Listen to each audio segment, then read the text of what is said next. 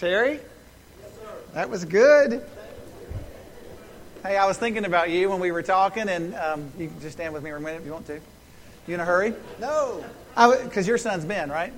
That's what I thought. And so, um, I'm teasing. I, I was just thinking, you know, this Colossians 124, it's not a verse, and it's not a story for a church at Colossae. I mean, he says, Paul writes, and it says, I'm filling up in my afflictions um, the fullness of what Christ has already done on the cross. And, and I was just I don't think I'm going to make you talk, but I was just singing that song about forever reign and run into your arms. And I started just praying for Ben. And I was just thinking, you know, they're there doing what that verse talks about. They're filling up in the most afflicted place, Clarkston, Georgia, a place they're living in refugee um, housing, and they're standing in the middle of affliction, lifting high the cross. And, and I was part, I stopping and thinking this week I was reading um, about the four men and the wounded guy, which would be Ben. And I was wondering if the church actually believes that we fill up in the afflictions what Christ has already done at the cross.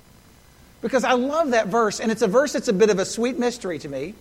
And I think you can hear theologians, and I can probably join in the conversation and say this is what Jesus meant. But I don't think we fully understand what he meant when he looked and said to the guy, they tore the roof off, you know, and they took them and lowered him down. And then Jesus looked up and he said some profound word. He said, Your friend's faith has made you whole. And I don't fully get all the theology of that, but I wonder if when we prayed for Ben as a church, did we actually believe that he would be running one minute later? And I don't want to get all weird on you, but I think Jesus is weird in the book of Acts through the church. And some really weird things happening. So I just want to talk about your kid and just think, wonder, would you stop crying? You're messing me up, man. You can go down now because I'll cry with you. But I, I was just wondering if we believe this is more than a Bible study, that we're going to talk for the next 15, 20 minutes about a Bible verse or two. We're going to actually just read the last verse, verse 25, before we walk out today. But I wonder if we'll think that verse 24 is real. Like, do we really believe that if Ben and Holly and Bryce are filling up in the afflictions of an inner city, in the middle of an apartment complex that's filled with refugees, where they're speaking into their lives literally in languages they don't understand? I wonder if we believe that our faith and our prayer, and when one of them is injured, our prayer can literally move the Holy Spirit in such a prolific way that healing occurs. I'm, just, I don't want to be a part of Bible study. I want to be a part of a group of people who believe that Jesus is the author and the perfecter and the maker of the Word. And the Word is flesh and dwells among us. And the Word of God is living among us, and He breathes His life through us. And I don't, I don't fully get that, but I appreciate that, that as the church of Jesus Christ, God comes and lives through us and is chosen in all of our brokenness and our mosaic of desperation for His grace, has chosen to reflect His majesty through us as the church and to just live this out day in and day out. What a great privilege. And I want to I want to read verse 24 and finish the stories I started last week. Isn't isn't that the best part about meeting together every week? You just kind of keep the conversation going. In Colossians 1 verse 24, Paul's writing and, and as we shared last week, it's a kind of a theological tease. I don't fully get it and neither will you. And, and, and yet the Holy Spirit will help us understand this when he says, I rejoice in what was suffered for you and Paul says, I fill up in my flesh what is still lacking in regard to Christ's afflictions. And I do that for the sake of his body, the church. And then he goes on, and I'll read verse 25, and I'm just going to end by reading this again. So I have become its servant, it being the church, by the commission that God gave me. And here's the commission to present you the Word of God in its fullness. And so that's just a great commission that we won't even touch this week, other than saying you should probably come back next weekend as we talk about this in light of, and this that wasn't a proposal that you should come hear me. That was a proposal you should come like say, God, what commission are you laying on my heart that needs to be advanced for the sake of the gospel? Because as I read verse 24, I, I share with you there are two stories that grabbed my heart. One was kind of a modern story, you heard it last week. Agnes, who just looked and said, I have three pennies and I want to launch an orphanage. And someone looked at her and said, Three pennies are worthless. And she said, No, three pennies and God, you can do great things. And in 1979, Agnes, who lived, according to Monty Poole, to be 87 years old, otherwise known as Mother Teresa, received the Nobel Prize in 1979 with three pennies and a whole lot of God, truly turned the world upside down. And I think that we're just kind of sitting in and saying, look, what would that look like for us to understand this verse in light of maybe a biblical character that I want to talk about in a minute, and to have the heartbeat of that character of, of, of there are lots of Agneses in this room who are just wrestling around and saying, God, I understand what you seem to be saying in this verse. A, that we add nothing to the cross, that the cross is more than enough. But that B, somehow, in the middle of us embracing the cross and staking our lives at the cross and being passionate for the cross, that we get to step into the hardest places with the cross. And we bear up what Jesus has already borne up permanently and eternally, we bear that up with one another and we go in saying, Here comes Jesus. Here we come. We're bringing him with us. That thrills me to be able to say, God, you're going to use us as a church to bear up your afflictions for the sake of the gospel, for the sake of the goodness of who Jesus Christ is. And look, if you're feeling a little bit hesitant about that or a little bit wary, all you need is three pennies in Jesus. And it's kind of exciting. This isn't a pull up your bootstraps and do better sermon. This isn't a you go out and carry your cross and you're going to do well. This is I am utter reliant upon you, God. I have been, to go with the earlier verses, I have been completely slain by the power of the cross, God. I have been fully justified and redeemed in and through the cross, God. And so here I come with all of that, and I come with great joy. And God, because of who I am in you, I come with, with great humility and privilege if, if you've read any about Mother Teresa, and you can, we can rattle around and hear about our nuances and difference theologically, and it's not worth our conversation right now. But if you've read anything about her, she didn't have a bootstraps conversation of, I'm going to go to Calcutta and I'm going to change the world. And in fact, if you read some of her writings, in the middle of all that, there was great doubt. There was great questions. There was great wonderings. There was great, there was, there was, read memoirs. There was great doubt. Great lack of, of understanding the circumstances and situations.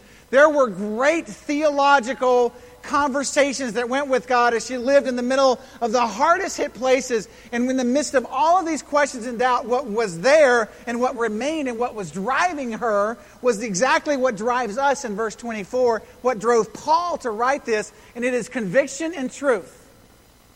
In the middle of doubts, in the middle of walking through a life that is filled with shatters and, and, and hurt and pain, there was great conviction and truth. And I can submit to you that what did not drive her was an emotional moment to say Calcutta could be better or an orphanage could be better if I would just go plant that. I feel happy about that. We just sang a few songs.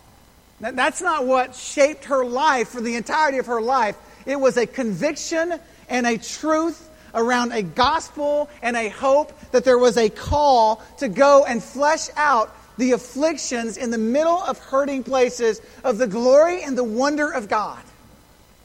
And conviction and truth truly shaped what she was about. And I would suggest to you that if you're going to make a decision about where you're going to invest your life based on emotions, it will last for a very short time.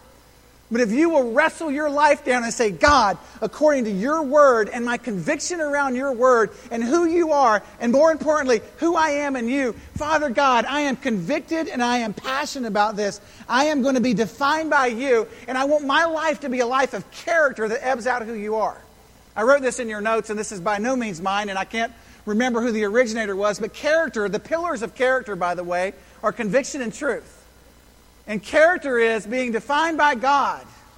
And maybe I should read it because I just butchered it. Character is the willingness to be defined by God. What is it? You have it in your notes. Yeah, character is the willingness to be whatever it is. I am killing it. Just read it in your notes, and it's awesome. Character is the willingness to do what is right as defined by God. And here's the statement. This is awesome. You ready? Regardless the personal cost. It's a willingness to stand in and say, okay, this isn't, this is conviction here.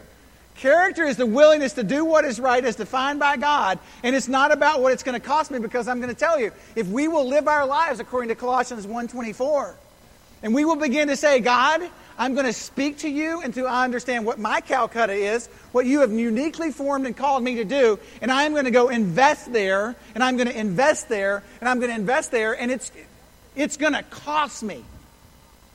It's going to cost me time, energy, provision. But, but here's what I understand, Jesus. I understand what the gospel has done for me. And I understand what the cross has done for me. And so it is a great privilege to be able to take up my cross, follow you, Jesus, and as I take up my cross and follow you, to walk that in to places of afflictions and lift high the banner of Jesus Christ. And as the scripture says, if we'll lift up Jesus Christ, he will draw men, women, and children to himself. And so it's just this, it's just this passion. It's not a verse to say, look, I, am really going to, I'm going to be all I can be. If that's all we're shooting for here, then, then we're, we're wasting our time because be all I can be will not work. In fact, we need to be who we are not. And left to our own devices, will never become apart from the living God. And so when we start to say, I've got this, man, this, this deal's burning in my core, this is a conviction in my heart, it's probably going to land over your head, out of your capacity.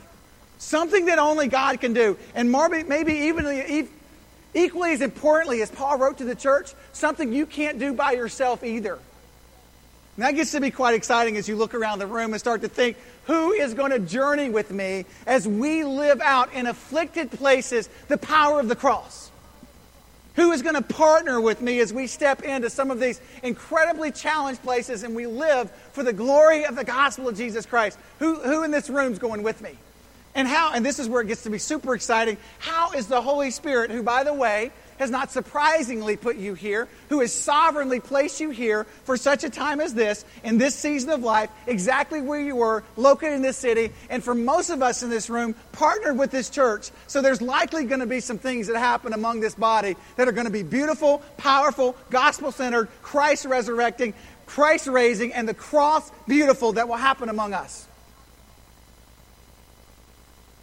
So we're going to flesh out Colossians 21 24 together when it says, I'm going to rejoice in what was suffered for you, and I'm going to fill up what is still lacking in regard to his afflictions, and I'm going to do this for this sake. It's for the body of Jesus Christ. This is why this isn't a mystery or a great moment, I'm saying, or an epiphany. It's for the church. And the church is going to get together and they're going to do great things, and we're going to do things that left to our own devices, we'll never pull off but with the character of God and the conviction and the truth of Jesus Christ pulsating through the heart of a church, God moves in spirit and power. And so, really, just the first thought of filling up an affliction is what God has called us to do as a church is to be able to say, God, we want to do some things that are not self defined, that are not going to, we want to do some things that show that we are defined by the cross. Isn't that the whole point of the 23 verses prior to this is to say a people who are going to flesh out in the greatest afflicted places the cross of Jesus Christ are a people who, by the way, read the first 23 verses.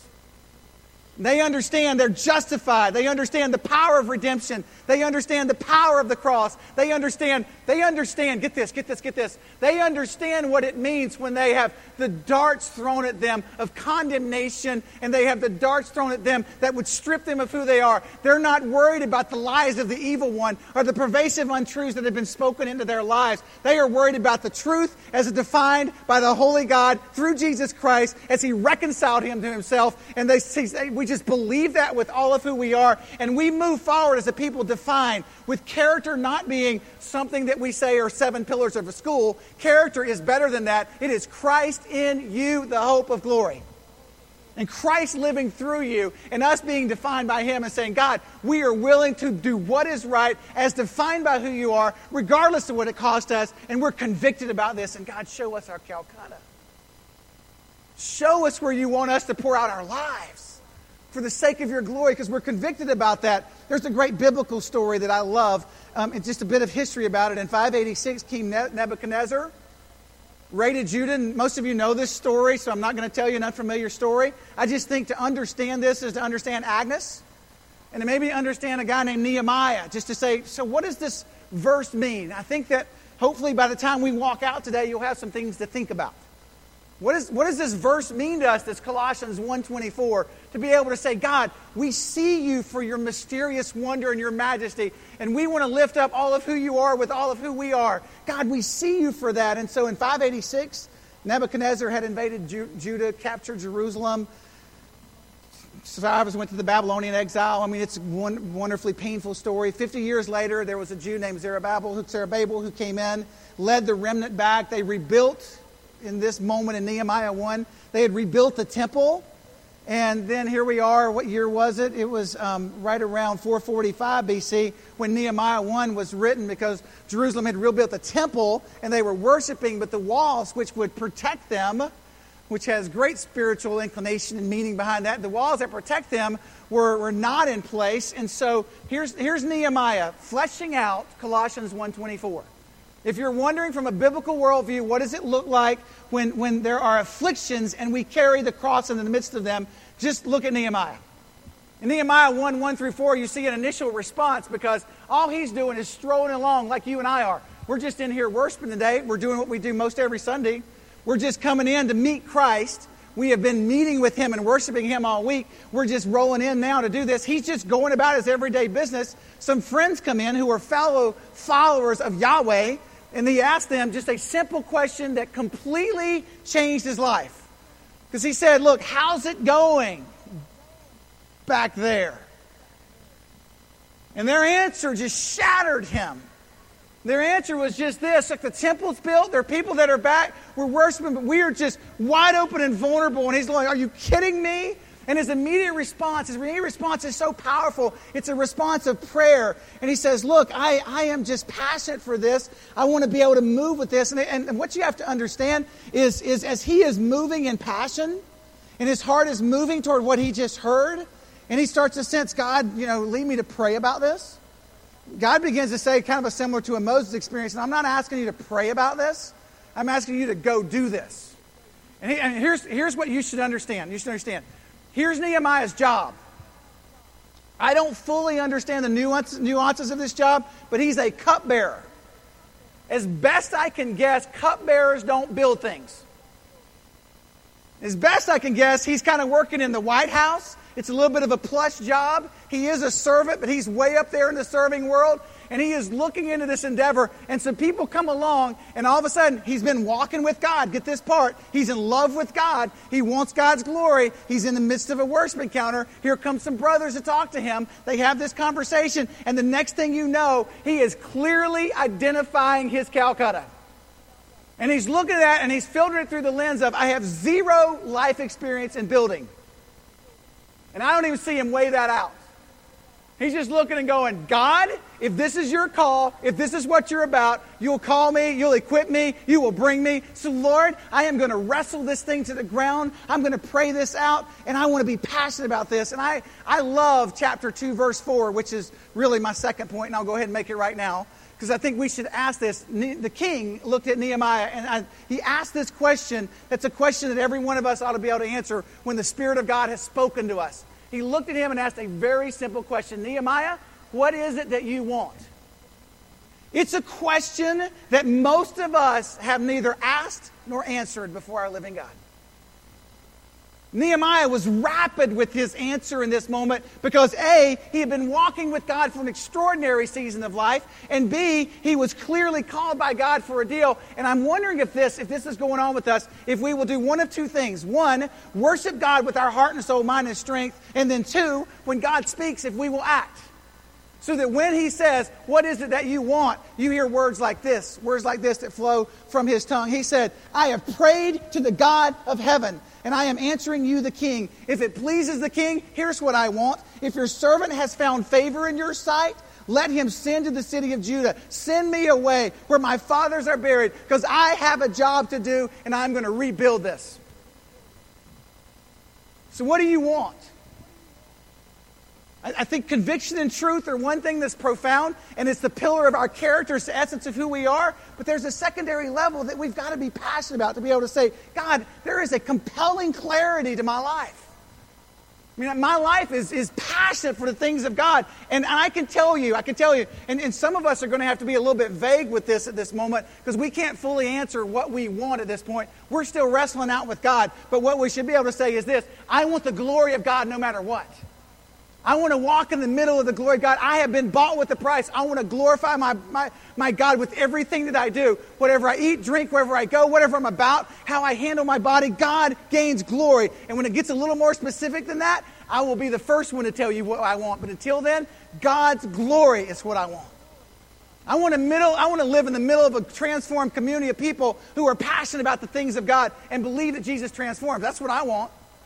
I want a bunch of people who are starting to identify Calcutta and pouring their life out there. You ask me what I want, cut me. That's what I want. I want to run after heaven with a group of friends. That's what I want.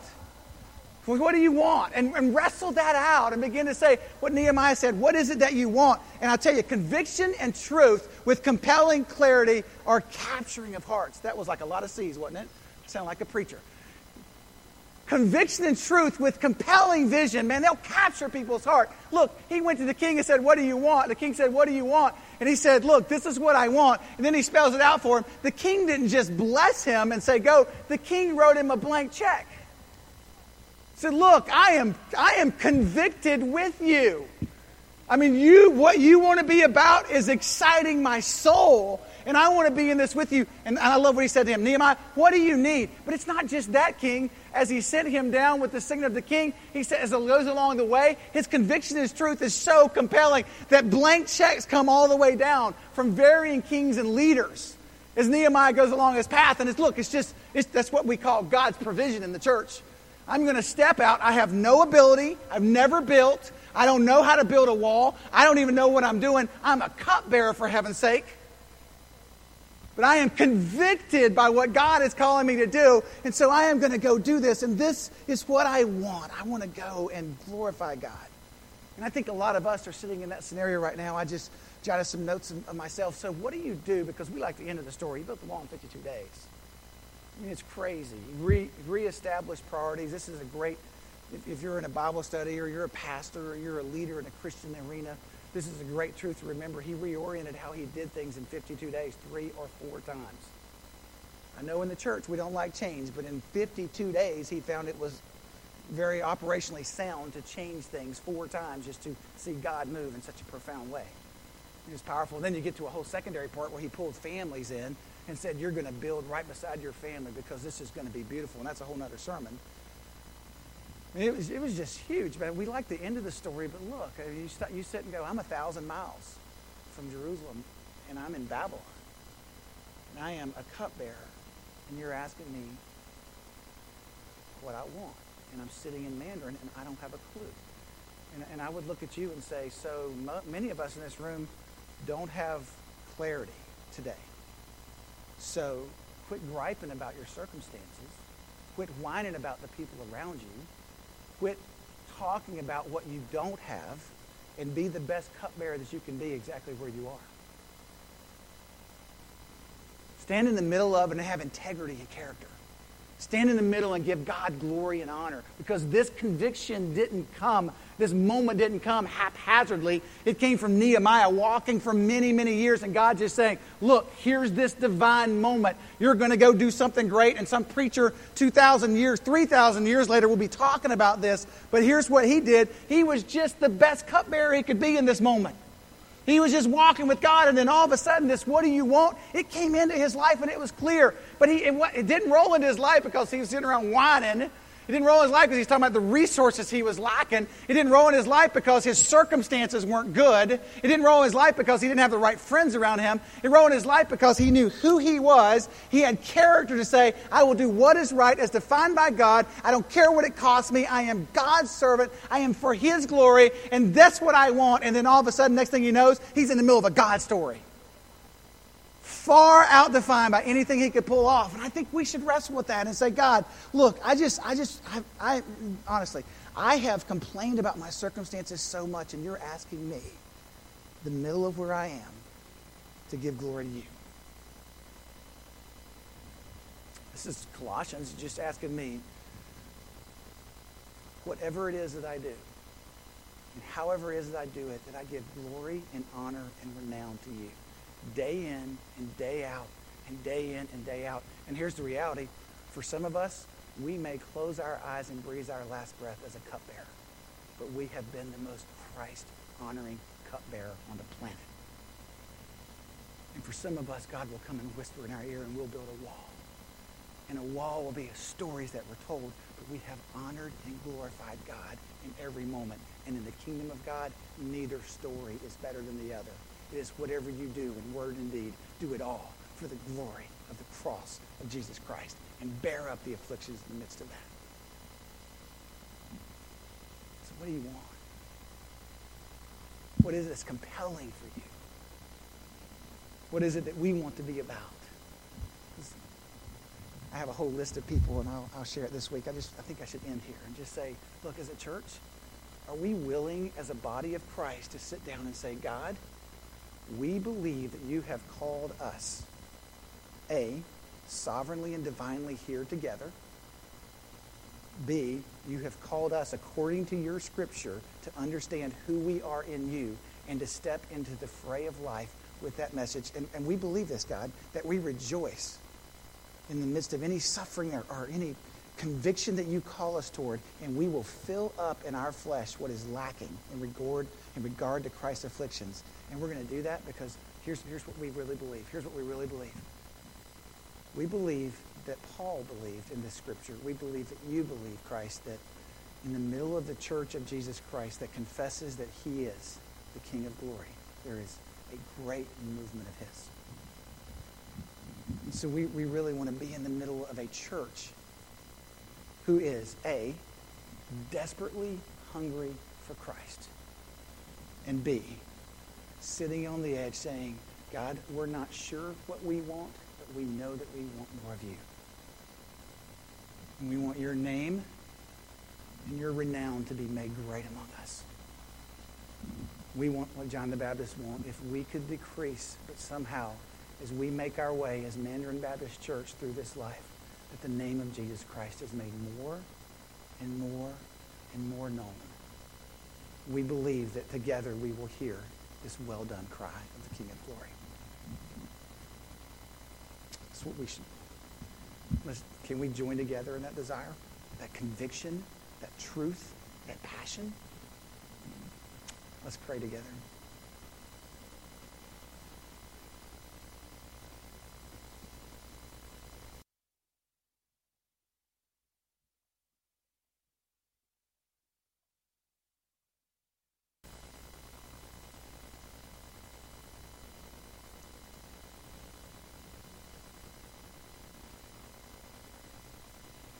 Father, I just I don't I don't know what to pray right now, so I'm just going to uh, tell you that you are great and that we are not.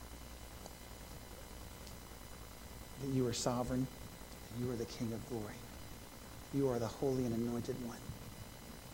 You are beautiful. You are our salvation, redeemer, friend. You are rescue. And God, I pray that we will want you more than anything. God, I pray that we will want you to move and live and breathe through this church more than anything.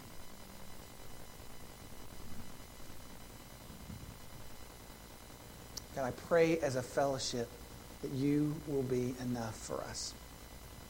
And wherever you choose to lead us, that will be great. But God, that you will be our sufficiency. You will be what defines us. We want you. Your glory. Thank you, Christ. It just feels like a, a, time where we should pray as a church and gather as a church. And so I just want to invite you to respond.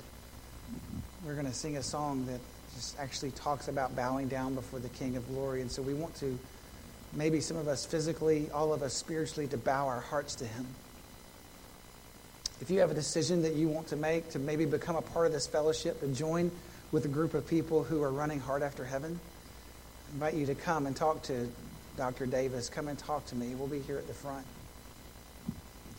If you are recognizing in this room right now that you need Jesus Christ and you want Him, this is a great moment to come, and we will share with you this incredible, transforming story.